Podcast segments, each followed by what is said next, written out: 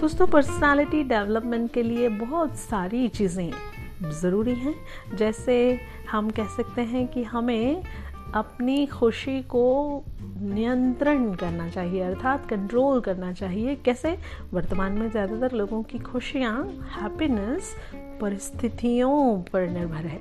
ऐसे लोग अनुकूल परिस्थितियों में खुश एवं प्रतिकूल परिस्थितियों में दुखी हो जाते हैं। उदाहरण के लिए, अगर किसी व्यक्ति का कोई काम बन जाता है तो वह हैप्पी और काम न बनने पर वो सैड हो जाता है। दोस्तों, हमें हर परिस्थिति में खुश रहना चाहिए। हम प्रयास तो कर ही सकते हैं ना? और एक बात, हमें परिस्थिति अनुकूल या प्रतिकूल कैसी भी हो हो सकती है ना? तो कोई भी परिस्थिति हो उसका रिस्पॉन्स अच्छा ही लेना चाहिए, क्योंकि रिस्पॉन्स लेना और रिस्पॉन्स करना दोनों ही हमारे हाथ में है।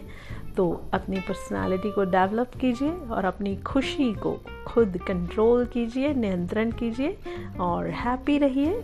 बी हैप्पी ओके मित्रों, दोस्तों, टाटा बाय सी यू मिलते हैं अगले एपिसोड में।